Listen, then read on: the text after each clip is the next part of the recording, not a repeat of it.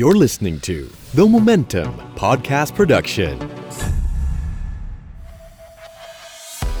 This is the Money Coach กับจักรพงศ์เมธพันธ์ แนะนำแง่คิดเพื่อให้คุณใช้ชีวิตกับเงินได้อย่างมีความสุข ดำเนินรายการโดยนักรินทร์วรรณกิจไพบูลย์ ขอต้อนรับคุณผู้ฟังเข้าสู่ The Money Coach ครับ พอดแคสต์ที่จะแนะนำแง่คิดเพื่อคุณใช้ชีวิตกับเงิน ได้อย่างมีความสุขครับ กับผมเคนนักครินทร์วรรณกิจไพบูลย์ครับ อ่าพี่หนุ่มครับ เชิญครับ อ๋อเดี๋ยวนี้ต้องแนะนำตัวเอง แล้ว โอ้นะครับสวัสดีครับเดมันนี่โค้ชจากรผมไม่ผ่าน ครับแม่ เอ่อเป็นไง ผมเริ่มมีมุก มี ครับผ มุก มมีมุกแทรกบ้างนะ เปลี่นเอยใหม่ อ ครับผมพี่หนุ่ม ไอ้ยเขาวหน้าให้พี่เปิดบ้างก็ ได้ อ้าวสวยแล้ว สวยแล้วผม สักพักจักรพงศ์เมธพันธ์บรรณาธิการบริหาร โอ้ แล้วผม ค ก็ รับผม ผมก็จะไปพูดเรื่องการเงินแทน ใช่ครับผมต้องทำหน้าที่ผัดกันบ้า งเลยฮะมันเริ่มซึมซับกันแล้ว ครับ นะครับ เออ ครับ ผม ครับ เทปนี้ครับเทปนี้เทปนี้ ครับ เอ่อจริง ๆ เป็นเรื่องที่ผมคิดว่าหลาย ๆ คนน่าจะเคยประสบ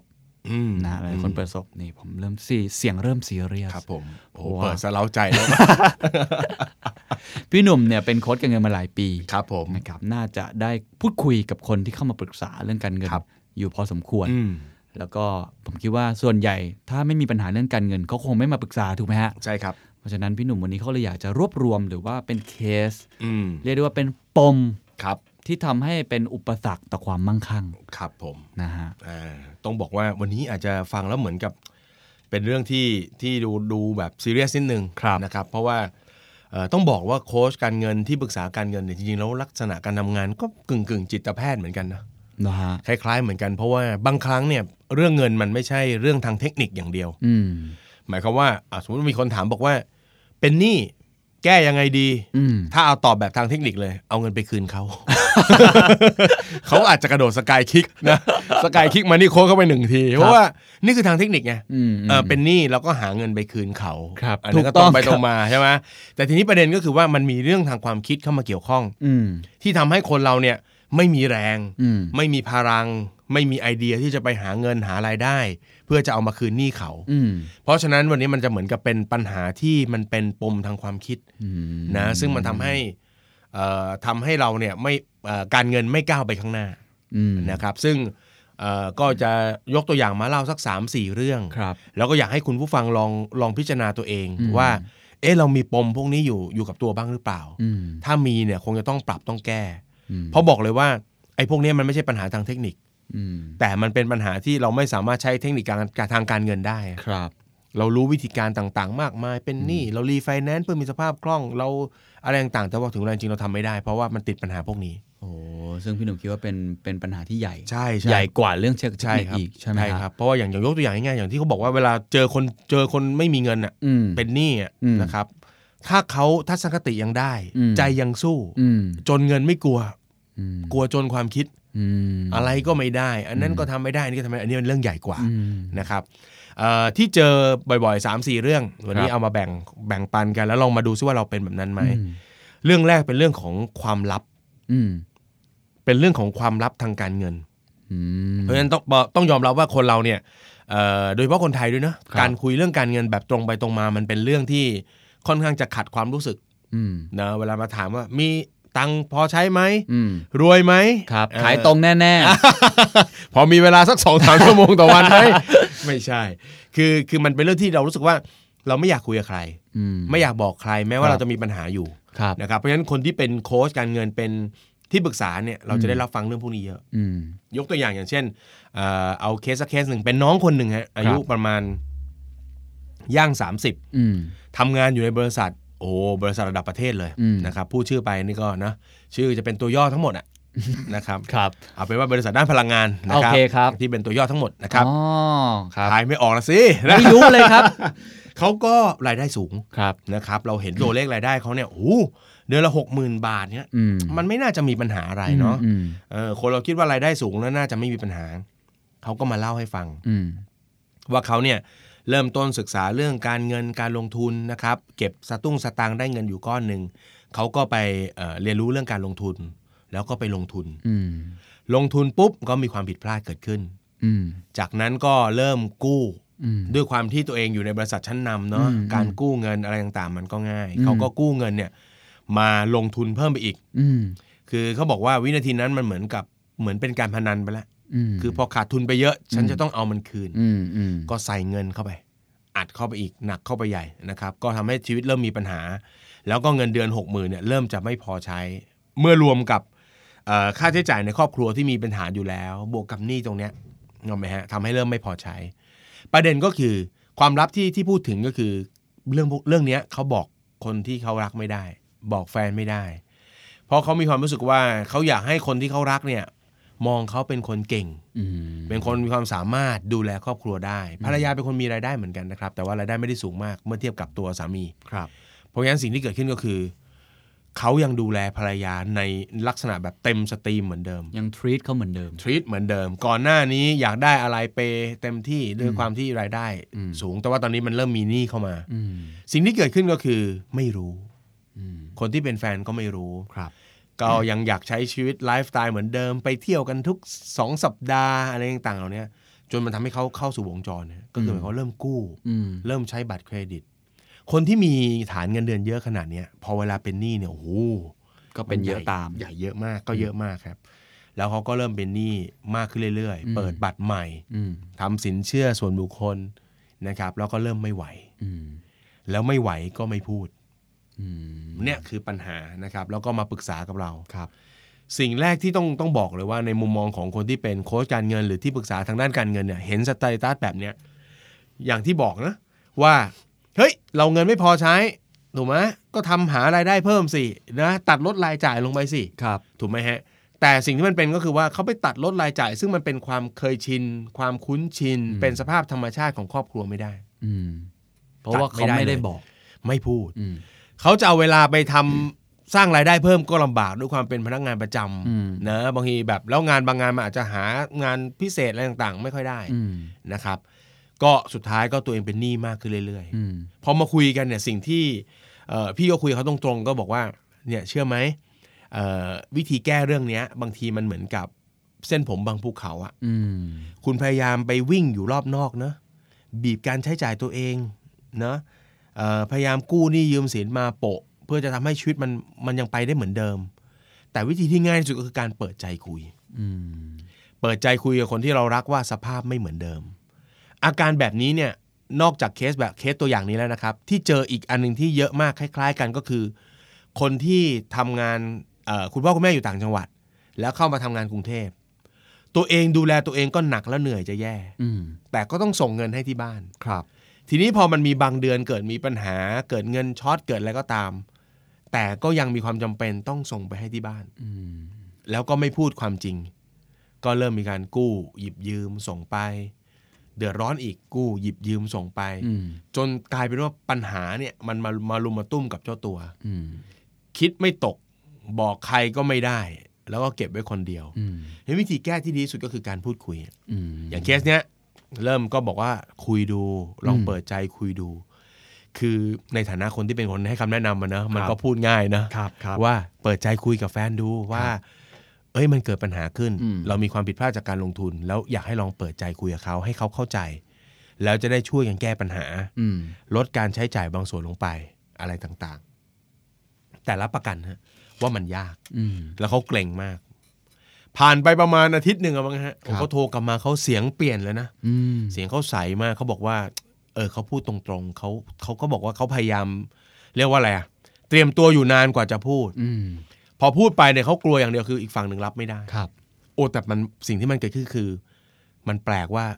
ฝ่ายที่เป็นสุภาพสตรีตั้งใจฟัง อืม และเข้าใจ อืม อูเขาบอกว่าวันนั้นเป็นวันที่แบบเหมือนปลดล็อกอะ อืมอืม น้ำหูน้ำตาไหลหมดเลย คือมันเหมือนกับความเครียดนะครับ ที่ ครับ มันสะสมว่าด้วยความเป็นผู้นำครอบครัว อืม แล้วมีความรู้สึกว่าตัวเองกำลังกำลังทำในสิ่งที่ตอบโจทย์ครอบครัวไม่ได้เหมือนแต่ก่อน อืม มันเป็นปมที่เจ็บปวดข้างในนะ มันเป็นเหมือนกับสิ่งที่เราทำผิดพลาด เออ แล้วก็เขาเรียกอะไรเขาเรียกเป็นสิ่งที่เราแบกไว้อยู่ทั้งหมด โอ้โมันแบกไว้ มันแบก ครับแล้ว ไว้ ก็ อยู่ บอคกรับ ใครก็ไม่ได้ ครับ เดินไปทำงานในที่ทำงานดู เราเป็นคนที่เนาะเป็นระดับ ดูดีนะครับ เออ การเงินดีมั่น หัวหา คงหน้าตาเขาอะไรเรูงี้ยนะโอ้ ป แต่ ร่า เรา ง มี ดี คหมวามเค ด รียดซ่อน ครับ อยู่ อืม เรามีความเครียดซ่อนอยู่เขาบอกเขาปลดล็อกเขาร้องไห้ ร้องแบบ อืม เออคือกลายเป็นว่าเขาพอได้ร้องออกมาปุ๊บเนี่ย เราได้คุยเคลียร์ อืม แล้วก็มานั่งคุยกันว่าจะต้องทำอะไรทีละส่วน อืมอืมอืม มันกลายมันเป็นมันผ่านไปได้ อืมแล้วเราก็ได้เห็นด้วยว่าคนที่อยู่ข้างๆเนี่ยพร้อมจะอยู่กับเรา ใช่ครับ นะฮะที่เราเราอาจจะกลัวไปเอง กลัวไปเอง ครับ หรือบางคนเป็นเคสคุณพ่อคุณแม่เนี่ย อืม บางทีบอกคุณพ่อคุณแม่ตรง อืม ๆ เพราะเราไม่บอกเขาก็ไม่รู้ไง อืม พอไม่รู้ปุ๊บก็มาเขาก็อ่านึกว่าเราเรายังไหวอยู่ อืม ก็เรียกขอความช่วยเหลืออยู่เป็นประจ พอฟังแล้วบางครั้งก็รู้สึกว่าเรื่องเงินเนี่ยมันเป็นเรื่อง เรื่องเขาเรียกอะไรเป็นเรื่องอีโก้นิดๆเหมือนกันนะพี่ ำ คิดว่าอย่างนั้นไหม เออเออมันมันผูกกับอีโก้เราอยู่เหมือนกัน ครับครับอีโก้มันหมายไม่ได้หมายความว่าเราเย่อหยิ่งนะ อ่า แต่มันเป็นเหมือนเอ่อความภูมิใจ ใช่ นะเป็นเป็นสถานะที่เราอยากจะคงไว้ ใช่ครับ แต่เมื่อมันไม่มีแล้วเนี่ย อืม บางทีมันลำบากเหมือนกัน คือความรู้สึกกับการจัดการกับเงินไม่ได้เนี่ย อืม มันมันทำลายความเชื่อมั่นอยู่เหมือนกัน แล้วบางทีมันอาจจะทำให้เราอาย ใช่ ฮะ ใช่ ละอายอย่างนั้นเลยก็ว่าได้ ใช่ นะผม ใช่ คิดว่านะ อืม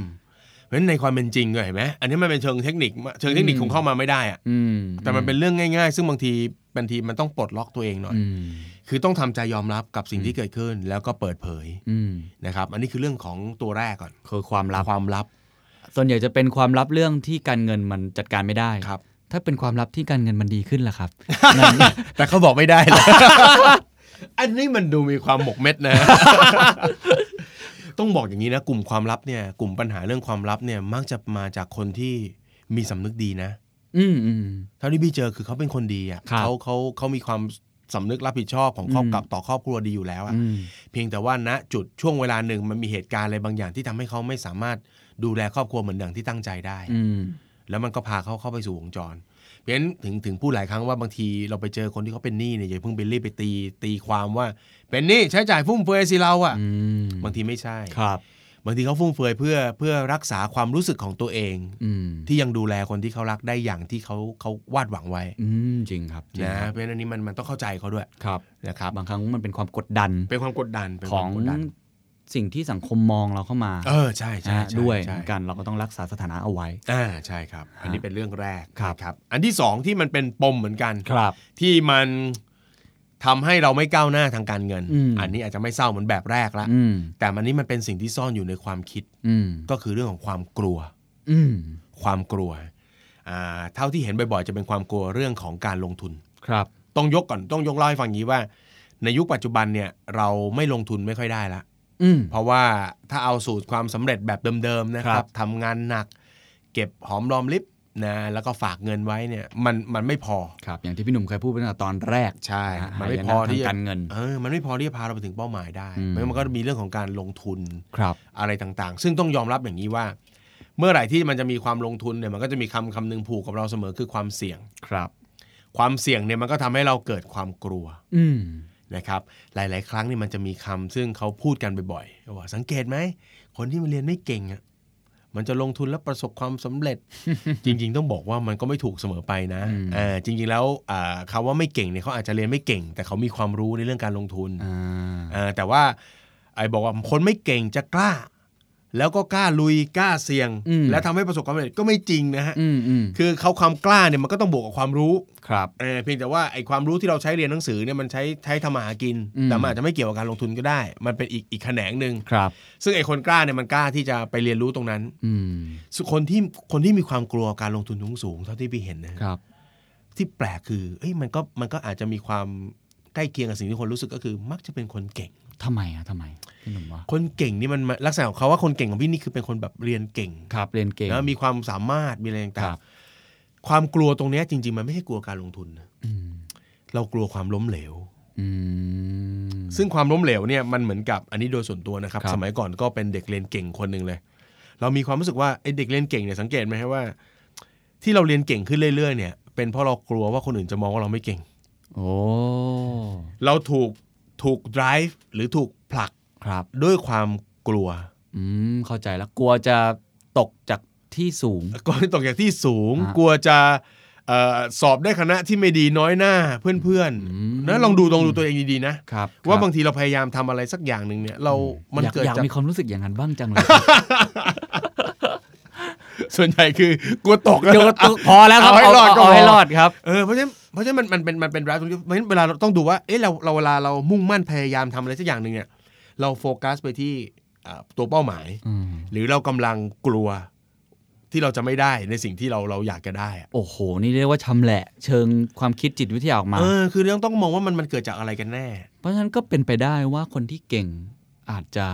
แบบอย่างที่พี่หนุ่มบอก กลัวความล้มเหลว กลัวความล้มเหลว กลัวว่าคนอื่นมองว่าพอเราไปลงทุนมีความเสี่ยงแล้วเราผิดพลาด ใช่ คนจะมองว่าไม่เก่ง ไม่เก่ง คืออันนี้ต้องบอกเลยนะครับว่ามันเป็นเหตุ จริง ๆ มันเป็นมูลอันหนึงนะ ซึ่งอันนี้ในฐานะที่อยู่ในในวงการแบบนี้จะเห็น อย่างเช่นคนที่ไปลงทุนแล้วโดนหลอก อืม เนกอะไหมครับ ครับ ไปลงทุนแล้วโดนหลอกนะ กลุ่มหนึ่งเลยครับที่โวยวายน้อยมาก ว่าโดนหลอกเนี่ย คือกลุ่มคนเก่งครับ อืม เพราะกลัวว่า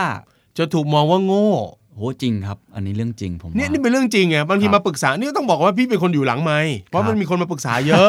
พี่บอกเฮ้ยทำไมไม่รวมตัวกัน อ่า หรือเปิดเผยออกมา ครับ เนาะไอ้ที่เห็นไปไปบุกไปทลายเลยน้อยมากนะฮะ อืม ส่วนใหญ่จะเงียบ อืม เงียบปุ๊บมันก็เป็นปัญหาต่อสิ เพราะว่าคนก็ไม่รู้ว่ามันมีเรื่องแบบนี้ อืมอืม เรื่องไหมฮะ อืม ก็เงียบ อืม เพราะเงียบเพราะไปเล่าให้คนอื่นฟังไม่ได้ อาย เออแปลกเล่าให้คนอื่นฟังไม่ได้แต่เล่าให้โค้ดฟังได้ เออจริงๆนะเขาก็เล่าให้เราฟังเหมือนถึงบอกเราเหมือนจิตแพทย์จริงๆ ครับ คนส่วนใหญ่คนจะไว้ใจพี่เนาะ เออเพราะมันก็เคยมันก็คือความกลัว ครับ ความกลัวว่าตาทับให้คนอื่นมองเราไม่ดี อืม ทีนี้การลงทุนก็เหมือนกัน ครับ มันมันกลัวความผิดพลาด เพราะมันมีโอกาสต้องบอกเลยว่าไม่มีนักลงทุนคนไหนไม่เคยไม่เคยเจ๊ง อืม มันต้องเคยมีครั้งบางครั้งที่ใส่เงินผิดพลาดใส่อะไรต่างๆ แต่นี่คือความรู้สึก อืม มันตรงกันข้ามกับเด็กเรียนไม่เก่ง ครับ นะครับคนเรียนไม่เก่งเนี่ยเวลาลงทุนเนี่ยถ้าเขามีความรู้สักหน่อยหนึ่งเขากล้าลงเลย อืม นี่คือสิ่งที่พี่เห็นนะเออเขามีคติของเขาว่า หนักกว่าเธอก็เจอมาแล้ว เนาะเอ้ยเหมือนจะดีนะครับ อารมณ์แบบไม่มีอะไรจะเสียอีก เอ แล้ว อคือคือเขาบอกว่าเขาเขาเคยเจออ ม เรื่องแบบนี้คือ คือต้องบอกว่าชีวิตเด็กชีวิตในวัยวัยรุ่นของพวกเราเนี่ย อืม ของคนเราเนี่ยมันอยู่กับเรื่องเรียนเยอะมากนะ อืม เคนลองดูว่า 8 ชั่วโมงต่อวันเราอยู่กับเรื่องอะไรเด็ก ครับ ๆ ถูกไหม winning eleven ครับ เดี๋ ยวต้องเจอต้องเจอกันสักแมตช์ แน่ นึง คือคือเราเราก็จะจะอยู่กับตรงนั้น ครับ เราถูกปลูกฝัง เราถูกบอกว่าการเรียนเป็นเรื่องสำคัญ มีการจัดอันดับ เอ่อมีการจัดอันดับ จัด คนเรียนไม่เก่เรีงยน จะเป็น เกรด ยังไง ครับครับ เอ่อเพราะฉะนั้น เราถูกเสริมสร้างความกลัว คุณจะเป็นคนเก่ง หรือคุณจะเป็นคนไม่เก่ง คุณจะถูกปลูกฝังตรงเนี้ย อืม เข้าไปทีนี้คนที่เขาคนที่เขาเรียนก็เนาะเท่าที่ดูนะครับมีมีครั้งหนึ่งตอนตอนไปเรียนแล้วชอบมากเลยเล่าให้ฟังเอ่อเรียนที่คณะคณะวิศวะ อืม มันก็มีกลุ่มทำแลบ ครับ ชอบชอบอาจารย์แกก็เดินเข้ามาในห้อง อืม ก็เจอเด็กสองกลุ่ม กลุ่มหนึ่งกำลังนั่งอ่านตำรา ครับ อุปกรณ์ทำแลบมันตั้งอยู่ตรงกลาง อืม ไอเด็กกลุ่มนี้ก็นั่งอ่านหนังสือ อืม นั่งอ่านคู่มือแลบว่าเดี๋ยวจะต้องทำยังไง อืม นึกภาพนะมันเป็นแลบวิชาไฟฟ้านะครับ เออไอไอกลุ่มหนึ่งก็นั่งอ่านหนังสือแล้วว่า เตรียม ดี๋ว พร้อมก่อนทฤ เดี๋ยว ษ จะ ฎี ต้องต่ออะไร ครับครับ อีกกลุ่มหนึ่งอาจารย์เดินเข้ามาเจอมันทำอะไรอยู่รู้ไหม ครับ มันต่อเล่น แล้ว มันต่อแล้วก็ไฟแลบอุ้ยเนกอะไหมมันก็ไฟอุ้ยอุ้ยอุ้ยไม่ได้เว้ยนี่ต่อมันคือสลับกันมั่ว ครับ อาจารย์ก็เดินเข้ามานิ่งปุ๊บแป๊บหนึ่งทุกคนในห้องก็เงียบเพราะเห็นอาจารย์เดินเข้ามา ครับ แล้วก็หยุดมองทั้งสองโต๊ะอาจารย์ชี้ไปที่กลุ่มแรกก่อน ครับ ไอ้กลุ่มที่อ่านนั่งอ่านอ่านคู่มือแหละ ครับครับ ไอ้กลุ่มนี้ ขอทายว่าเกรดมันสามกว่าทุ กคน พอเรามองหน้าเพื่อนๆที่อยู่ในโต๊ะนั้น อืม นะครับ ซึ่งพี่อยู่อีกโต๊ะหนึ่ง อืม ก็มองหน้าโต๊ะนั้นเฮ้ยจริง ๆ ว่ะ อืม เฮ้ยมันสามกว่าทั้งโต๊ะ อืม แล้วอาจารย์ก็หันกลับมามองหน้าที่โต๊ะพี่ ส่วนไอ้ไอ้พวกจิ้มมั่ว พวกเองเป็นพวกสองนิดๆ พอเราก็มองกันเฮ้ยจริงว่ะเฮ้ยหน้าพวกเรามันมีเขา จนอาจารย์อาจารย์รู้ขนาดนั้นเลยเหรออะไรเงี้ยเขาบอกว่าเนี่ยมันเป็นอย่างนี้จริง อืม ๆไอ้พวกเก่งเนี่ยเนี่ยเรียนเก่งมากๆ มันจะต้องมันจะกลัวผิด อื มันจะทำอะไรมันต้องเพอร์เฟกมันเป็นนะเออ มันจะต้องเรื่องเรื่องการเรียนเนี่ย ทำอะไต้องเตรียมอย่างดี เรื่องการเรียนมันจะจริงจังนะไอ้พวกนี้เนี่ย เต็มที่จบมาก็เป็นอาจารย์เหมือนอาจารย์ อืมอาจารย์พูดเลย เออ ส่วนไอ้พวกนี้อ่านมาชี้ที่กำลังจิ้มเลย นะ กำลังจิ้มมั่วเนี่ยไอ้พวกนี้คือพวกสร้างชาติสร้างประเทศ โอ้โหจิ้มกันใหญ่เลยคราวนี้ เพราะพวกเองจะต้องออกไปทำงาน อืม เพราะอ่ะเออคือจริงๆแล้วก็คือเป็นอาจารย์ไม่ได้ไอ้กลุ่มเนี้ย นี่คือคำปลอบโยนของอาจารย์ เป็นกุศโลบาย ของอาจารย์ที่พูดดี คะแนนคะแนนพวกเองอะเป็นอาจารย์ไม่ได้ ๆครับถือว่าเป็นคำชม เออพวกเองออกไปเป็นไปทำงานซะ เฮ้ยแต่ฟังแล้วจริงนะ จริงนะ เออ คืออันนี้ไม่ได้บอกว่าคนไหนดีไม่ดี ใช่ แต่ความรู้สึก ใช่ ผมคือฟังคือเป็นบุคลิก ออ เป็นบุคลิกหรือว่าความถนัด ครับ คนที่ถนัดด้านทฤษฎี อืม หรือว่ากลัวความผิดพลาด หรืออะไรก็จะก็จะเน้นด้านเนี้ย ครับ เน้นทฤษฎีไปแล้วซึ่งดี เออ คนสังคมต้องการคนแบบนี้ ต้องการยังไงยังไงต้องการคนกลุ่มนี้ ครับ ส่วนคนอีกประเภทหนึ่งซึ่งผม ครับ ก็น่าจะอยู่ในประเภทนี้แหละ ครับหนักกว่าเธอก็เจอมาแล้ว นะ เออ ก็จะอารมณ์นี้เหมือนกัน ต้องมีไง วิธีคิดก็จะแตกต่างกัน ใช่ แล้วสังคมก็ต้องการคนแบบนี้ คน อ้าว กล้าลุย ใช่ คนกล้าเสี่ยง แล้วก็มีหลักการอีกฝั่งหนึ่งเอามามาคะคานกัน นี่ นะเพื่อให้สังคมเดินไปได้ ครับ แต่ว่านักพี่คิดพี่พี่หนุ่มคิดว่าคนที่จะเป็นเนี่ยมั่งคั่ง หรือว่ามีฐานะทางการเงินที่ดี อืม ควรจะเป็นคนแบบไหน จริง ๆ ต้องบอกว่าเจอมาทั้งสองแบบ ครับ แต่สิ่งที่ทั้งสองคนมีเหมือนกันก็คือเอ่อความสนการสนใจในการหาความรู้ อ่า มันแค่เปลี่ยนจากความรู้ที่เราเรียนกันมาเพื่อสร้างอาชีพอะ ครับ เปลี่ยนมาเป็นความรู้ทางด้านการเงินการลงทุน อืม มันเป็นอีกอีกอีกความรู้หนึ่ง อืม เพราะฉะนั้นถ้าสองฝั่งเนี่ยกระโดดเข้ามาที่ความรู้นี้เหมือนกันก็ไปได้เหมือนกัน อืม แต่อาจจะคนละสไตล์แค่ คน นั้น ละ เอ ส ง ไตล์ ครับ ไอ้สไตล์แรกเนี่ยโอ้โหบางทีเจอกันนะสอนกันพูดมันมี 10 ข้อ พูดได้สองมันทำ แล้ว มันทำเลยนึกออกไหม อ่าอ่า เออแต่แต่กลุ่มเนี้ยเขาจะเป็นกลุ่มศึกษาละเอียด ครับ พินิจพิจารณามองรอบด้าน อืม ก็ไม่มีใครถูกใครผิด อืม มั่งคั่งได้ทั้งคู่ ครับ เออแต่ได้ที่บอกให้ฟังก็คือว่าให้เห็นว่านี่คือความกลัวที่มันจะเกิดขึ้น มันมีความกลัวอยู่ เพราะฉะนั้นก็อยากกลัว วิธีการจัดการความกลัวคืออะไรครับสำหรับพี่หนุ่ม ถ้าเป็นเรื่องการเงินเนี่ยต้องบอกอย่างนี้ใช้ประโยคนี้เลยฮะความรู้ลดและจัดการความเสี่ยงได้ อ่า เพราะฉะนั้นไม่ว่าคุณจะเป็นคนเรียนเก่งคนไม่เก่ง ครับ นะกลัวการลงทุนหรือไม่กลัวการลงทุน ครับ ลองมาใส่ใจกับความรู้ดู ลงทุนความรู้ แล้วคุณก็จะจัดการกับเรื่องพวกนี้ได้ง่ายขึ้น นี่เขาบอกว่าผมเคยคุยกับนักดนตรีคนหนึ่ง อืม ก็เป็นคนเป่าแซกโซโฟน ครับ ก็มีความกลัวเวลาจะขึ้นเวทีหรือจะทำอะไรเงี้ย โอ้ ก็ถามว่าทำยังไง เขาบอกว่า ความกลัวเป็นแค่อารมณ์ อื ความกลัวทำหน้าที่ของความกลัว อืม ความกล้าก็ทำหน้าที่ของความกล้า อืม ส่วนเราก็ทำหน้าที่ของเรา โอ้ เน่ โหจะคมไปไหนวะเนี่ย เอามีดมาแทงทั้งสอง ที อันนี้อ้างเข้ามาชอบ เออ ชอบชอบ เออ คือ เออ คือนักดนตรีคนนี้มองในแง่ของอารมณ์ อืม เกิดขึ้นได้ปกติ อืม ขอแค่เรารู้ว่ามันคืออะไร เออเคยได้ยินคำหนึ่งเหมือนกันเขาบอกว่า คนที่กล้าไม่ใช่คนที่ไม่กลัว อืม แต่เป็นคนที่ตัดสินใจลงมือทำทั้งที่ยังกลัว โอ้โหค ครับ มกว่ากูอีก เอาซ่อมมาสองอัน รายการนี้มันรายการคำคมใช่ไหม ผมคำคมครับ ฮะ โคนละเดย์ เดอะคำคม โอ้แต่อ่ะต่อครับ อันที่สามอันที่สามอันนี้เขาเรียกว่า ความรู้สึกขาดแคลน อืม ความรู้สึกขาดแคลนเนี่ยมันมันเป็นเรื่องที่อธิบายแบบค่อนจริงๆ ถ้าอธิบายตรงๆค่อนข้างยาก ให้ให้นึกอย่างนี้ดีกว่า คือเวลาคนที่จะลงทุนทำอะไรสักอย่างหนึ่งจะต้องไปจอยกับคนอื่น ไปร่วมมือกับคนอื่น มีคนกลุ่มหนึ่งที่คิดอยากจะทำแต่ไม่ไปไหน เพราะพอจะไปร่วมมือไปทำอะไรคนอื่นเนี่ย มักจะคิดเสมอว่าคนอื่นเขาจะได้อะไร อื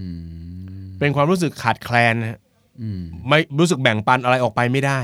อืม อ่าสมมุติเราบอกว่าอะไรดี สมมุติเราเราเป็นเจ้าของที่ดินสักผืนหนึ่ง ครับ นะมีคนมาเช่าที่เราถูกไหมเออเราพอใครจะมาเช่าที่ปุ๊บเนี่ย เรารู้สึกว่าเอ้ยถ้าเก็บค่าเช่าน้อยไป เดี๋ยวเขาทำแล้วมีกำไรเยอะ แล้วเขาจะได้เงินมากเกินไป อืม แล้วมันมีคนกลุ่มนี้แบบคิดแบบนี้ด้วยนะ อืม เออพอให้ที่ปุ๊บอ่ะถ้าเช่าแสนหนึ่งโอ้ยดูที่มันทำกำไรได้ต้องสี่ห้าแสน ครับ เราน่าจะเก็บมากกว่านี้ อืม จริงๆ แล้วในการมองที่ถูกต้องคือเราต้องตั้งตั้งตัวเลขหรืออะไรต่างๆ ในระดับที่เราพอพอพอใจอะ อ๋อ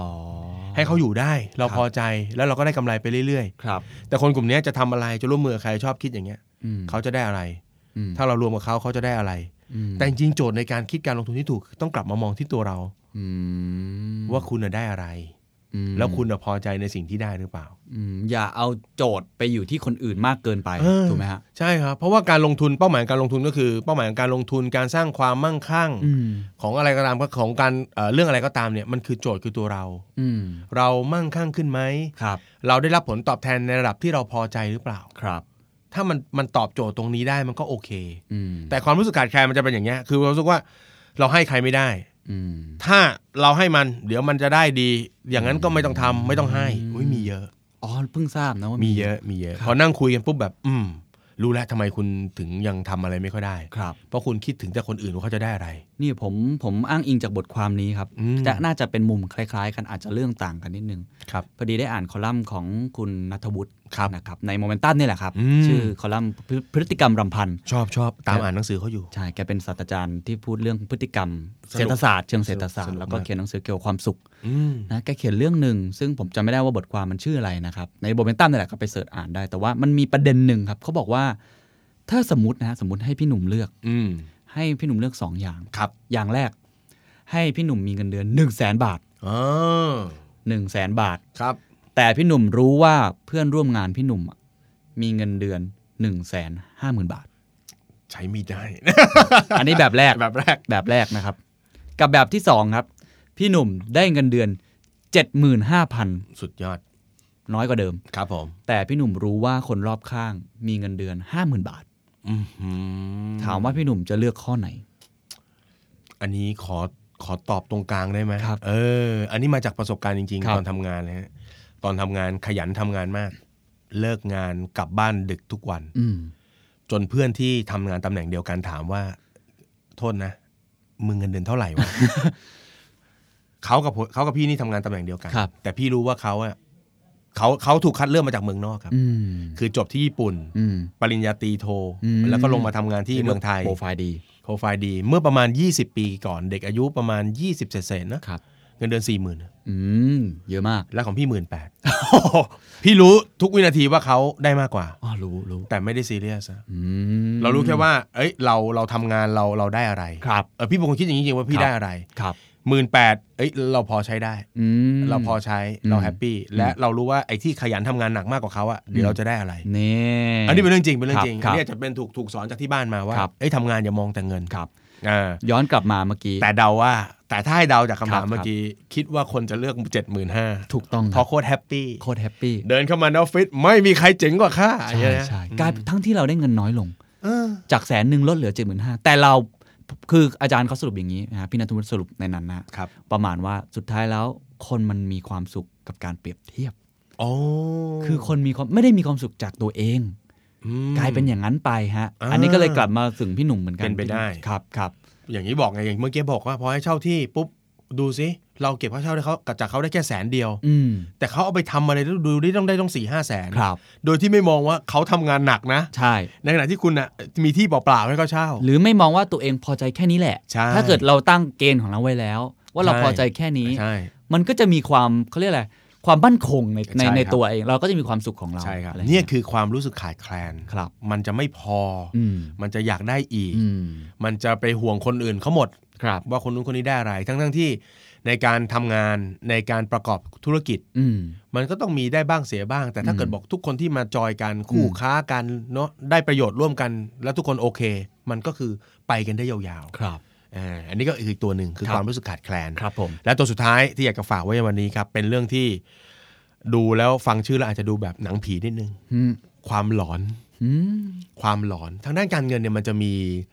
ความผิดพลาด อ่าแน่นอนครับ ซึ่งเราจำเราจำจำมันเป็นเราไม่จำมันเป็นบทเรียน เรา ครับ จำเหตุการณ์ อืม แล้วไม่ได้สังเคราะห์อะไรจากเหตุการณ์นั้นนะครับ ยกตัวอย่างครั้งหนึ่งเป็นเคสที่เอ่อพี่ไปไปเจอคุณพี่ท่านหนึ่ง ตอนนั้นไปสัมมนาที่ต่างประเทศนะครับ ครับ สมัยที่อุ้ยการเงินเข้ามาทางสิงคโปร์มาเลยยังไม่เข้ามาบ้านเรา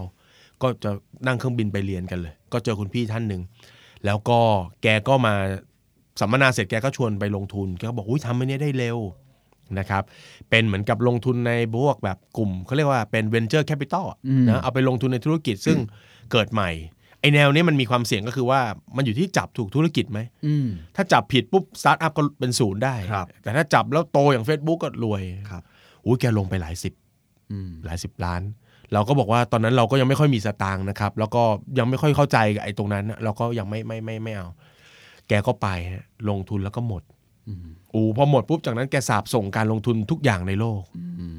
คือแกไม่เอาเลยฮะ มองว่าการลงทุนเป็นเรื่องไม่ดีไปหมดเลย กลายเป็นเรื่องไม่ดีไปหมด ทุกวันนี้แกก็ฝากเงิน ครับ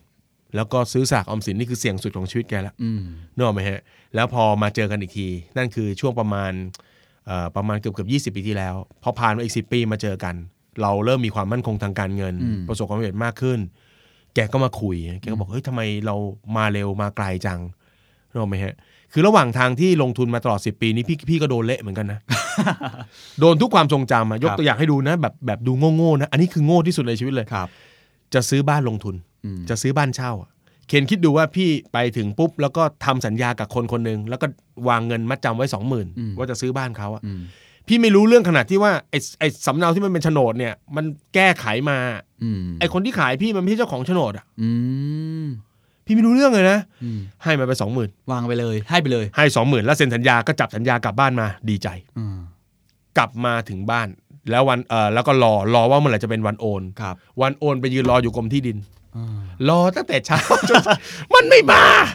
ชิ่งซะแล้ว จริงๆปุ๊บแล้วพี่ก็กลับไปที่บ้านใหม่หลังนั้นใหม่ปุ๊บบอกโอ้ยบ้านนี้โดนยึดไปแล้ว คือเราไม่เคยรู้เราเฮ้ยเราไม่ตรวจก่อนวะ โอ้ เนื้อออกมา ครับ นี่คุณก็โดนละสิ ครับ เฮ้ยมันพาคนมาหลอกอย่างนี้เยอะแยะเลย โอ้ แต่อันนี้มันไม่ใช่ความหลอน เพราะว่าเราต้องเราจะจำ เออสำหรับพี่หนุ่มไม่ได้มองว่าเป็นความหลอน ใช่คือคราวหน้าจำเลยพี่ไหนดูโฉนดไหนขอดูเลข อ่า แล้วก็โทรหาเพื่อนที่กรมที่ดินให้มึงเช็คโฉนดนี้ให้หน่อย เป็นบทเรียน ตัวนี้ของใคร อืม กับธนาคารเช็คหน่อยว่าเขาเขากำลังมีหนี้หรือเขากำลังจะหมด หรือว่าเขาขาดโดนยึดแล้ว มันคือมันคือบทเรียน ครับ แต่ของพี่เขาเนี่ยคือเขาไม่เอาอะไรอีกเลย อืม แล้วก็ถามคำถามว่า เอ้ยทำไมคุณมาไกลเนาะ เออ คุณโชคดีเนาะ ลงทุนแล้วก็ประสบความสำเร็จ อืม กลายเป็นมองว่าคนอื่นเขาโชคดีไป อืม มันเหมือนกับว่าเราหลอน เรามีความทรงจำที่ไม่ดี ครับ เราจำเหตุการณ์ซึ่งเป็นเรื่องร้าย ครับ ๆ แต่เราไม่วิเคราะห์ อื ไม่สังเคราะห์มันมาเป็นบทเรียน อืม คือคนเราเนี่ยต้องบอกว่าระระยะทางกว่าจะปะเอ่อลงทุนเป็นลงทุน อืม ประสบความสำเร็จเนี่ย ไม่มีหรอกถ้าใครมาบอกเราว่าโอ้ตั้งแต่เริ่มลงทุนกำไรตั้งแต่วันแร ก แล้วทุกวันนี้ก็ยังกำไรอยู่ ไอ้คนแบบนี้ไม่มีจริงครับ ครับ กล้าพูดได้เลยว่ามันไม่มีจริง อืม มันต้องเจ็บ มันต้องโง่เรื่องเล็ก ๆ น้อย อ่ามันต้องมีแผลมีถลอกอะไรกันบ้างแหละ ๆเออไม่งั้นคำว่าประสบการณ์ก็ไม่สำคัญเนี่ยฮะ อ่า ถูกไหมวันนี้กล้าพูดเลยสมมติว่าเอาสักคนหนึ่งไปนั่งเรียนคอร์สหุ้นการลงทุนทั้งหมดนะ คิดว่าพอเรียนจนจบทุกคอร์สบนโลกแล้วเนี่ยจะลงทุนได้ไม่จริง อืม กลายเป็นว่าไอคนที่เรียนไปสักนิดสักหน่อย แล้วเริ่มใส่เงินเข้าไป เริ่มเห็นว่ามันต้องลงทุนยังไง บอกตรงๆเลยนะ การลงทุนเนี่ย ความรู้เรียนกันได้หมด อืม แต่ที่ยากคือการควบคุมอารมณ์ อืม แหมดูแล้ว โอ้ยถ้าเกิดเราตั้งไว้ลงทุน 10 บาท ขึ้น 15 ฉันจะตัดขายเอากำไร พอมันขึ้น 15 จริงๆเดี๋ยวมันคงไปไกลกว่า นี้ นึกออกไหม ฮะฮะ เราเรียน เข้าใจ บอกว่าลงทุน 10 บาท ถ้าขาดทุนเหลือสัก 8 บาท ขาดทุน 2 บาท ถ้า อืม นั่นลองคัดลอส ตั้งกติกาตัวเองว่าจะคัดลอส อืม พอสิบลงเหลือแปดมันก็มันน่าจะมีวันที่ฟื้นขึ้นมา นึกออกไหมคือคือมันคือประสบการณ์ ฮะ อ่าแต่คนที่มีความหลอนเนี่ยคือเขาจำทุกอย่างเป็นเหตุการณ์ อืม เราจะเจอคนแบบนี้ง่าย ๆ ครับ ถ้าลูกๆวัยรุ่นเรียนจบ อืม แล้วเริ่มอ่านหนังสือหุ้น อืม พ่อที่มีประสบการณ์ที่ไม่ดีกับหุ้นจะเดินมา เฮ้ย ไปยุ่งกับหุ้น ตลาดหุ้นมันเป็นการพนัน อืม เห็นไหมเห็นลูกสนใจอสังหาอยากจะกู้ ซื้ออสังหา อืม เขามีความรู้ แต่คุณพ่อคุณแม่บอก อย่าเป็นหนี้นะ เออหนี้ อืม มันไม่ดีเอ้ยอันนี้มัน นี่เรียกว่าส่งต่อความหลอน อ่าส่งต่อความหลอนกันออกไป ครับ เพราะฉะนั้นอันนี้ก็เป็นอีกหนึ่งอัน อืม นะเป็นอีกหนึ่งตัวที่ทำให้มันหยุดยั้งอ่ะเนาะแล้วหรือมันชะลอความ ครับ สำเร็จเรา แก้ไขยังไงดีครับพี่ แก้ไขคือต้องอ่ะทีละเรื่องก่อนอย่างเช่นเช่น ถ้าเป็นเรื่องความลับอย่างเงี้ย อืม เออเราต้องมองว่าคนที่เราเขารักเราเนี่ยเขาพร้อมที่จะฟังเรื่องของเรา อืม เพราะฉะนั้นเปิดเปิดตัว อืม เปิดเผยซะ อืม ยอมรับความเป็นจริง ครับ ให้คนรอบข้างได้รู้ อืม นะครับ คนที่เราแบกภาระเพื่อเขาบอกไป อืม นะถ้าเป็นเรื่องของอย่างเช่น อย่างพวกความหลอนพวกเนี้ย อืม ลองพยายามเรียนรู้อะเมื่อไหร่ต้องต้องบอกว่าความผิดพลาดมันเป็นเรื่องปกติของการ อืม การเดินทางสู่ความสำเร็จ ครับ นะครับ เพราะฉะนั้นทุกครั้งที่ผิดพลาด อย่าตีอกชกหัว อืม ถามตัวเราเองนะครับ ว่าเฮ้ยเราเราได้ประโยชน์อะไร เราได้เรียนรู้อะไรบ้างจากการผิดพลาดในครั้งนี้ อย่างพี่หนุ่มที่โดนหลอกอะไรมานี่ตอนนั้นจัดการตัวเองไงฮะ อันหนึงก็คือมันก็มันก็เรียกว่าอารมณ์เสียอยู่ช่วงหนึ่งนะครับ เออแต่เราเรามีความมุ่งมั่นมากพอว่าเฮ้ยเราเราอยากจะเป็นนักลงทุนที่ประสบความสำเร็จ อืม เออแล้วก็ต้องบอกว่าก็เป็นบทเรียนจากพี่ๆเขาสอนกันมาด้วยเขาบอกเฮ้ยเป็นเป็นธรรมชาติที่ต้องเจอ อืม คุณก็มีเลเวลที่เพิ่มขึ้น ครับ เพราะฉะนั้นไอ้อุปสรรคทั้ง 4 อย่างเนี่ยมันก็ลองคิดเหมือนการเล่นเกมอะครับ อืม เวลาเล่นเกมปุ๊บเราก็ไปตายที่ด่านเดิมอยู่ตลอ ด ถูกไหมถ้าเป็นพวกบ้าเกมหน่อยมันจะเริ่มแล้วเริ่ม ฮะ หาข้อที่หาหาข้อมูลแล้วว่าจะปราบด่านนี้ยังไงว่าไอ้บอสตัวเนี้ย อืม เราจะเซิร์ฟพันทิปแล้ว ครับ อ๋อ ไอ้นี่มันต้องยิงตรงนี้ก่อน ถูกไหมไปเก็บตรงนั้น อ๋อ กูเดินมากูลืมเก็บ า อะไรอย่างเงี้ย มันก็คือการมองทุกอย่างให้มันว่ามันเป็นกระบวนการเรียนรู้ ครับ ทุกๆเรื่องอะ อืม นะครับ แล้วก็ค่อยๆปรับ ครับ ค่อยๆแต่งทำให้เรามีความเข้าใจกับ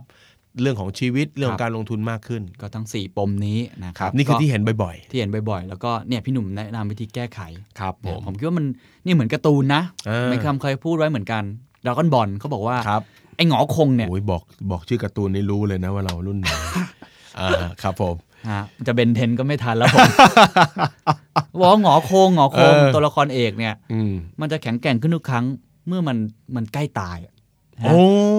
มันจะกลายเป็น เจ๋งๆ ซุปเปอร์ไซย่าร่างหนึ่งร่างสองร่างสามจนสุดท้าย เออ มันเป็นร่างอะไรไม่รู้ของมันอ่ะ อืม จนมันใกล้ต่อเมื่อมันใกล้ตายแล้วทุกวันที่มันฟื้นขึ้นมาได้ มันก็จะ ก่ายไปอีกร่างหนึ่ง โอ้โห เพราะฉะนั้นเราก็ก็เป็นอย่างนั้นได้นะเนิร์ดเนิร์ดหน่อยฮะ อืม แต่ว่าแต่ว่าชอบชอบเคยอ่านเจอแล้วก็เอ้ย อืม จริงมันเหมือนชีวิตเรา อืม ทุกครั้งที่เจอความผิดพลาดความล้มเหลวหรือมีปมอย่างที่พี่บอกเนี่ยสาม ครับ สี่ปมเนี่ยให้มองว่าเป็น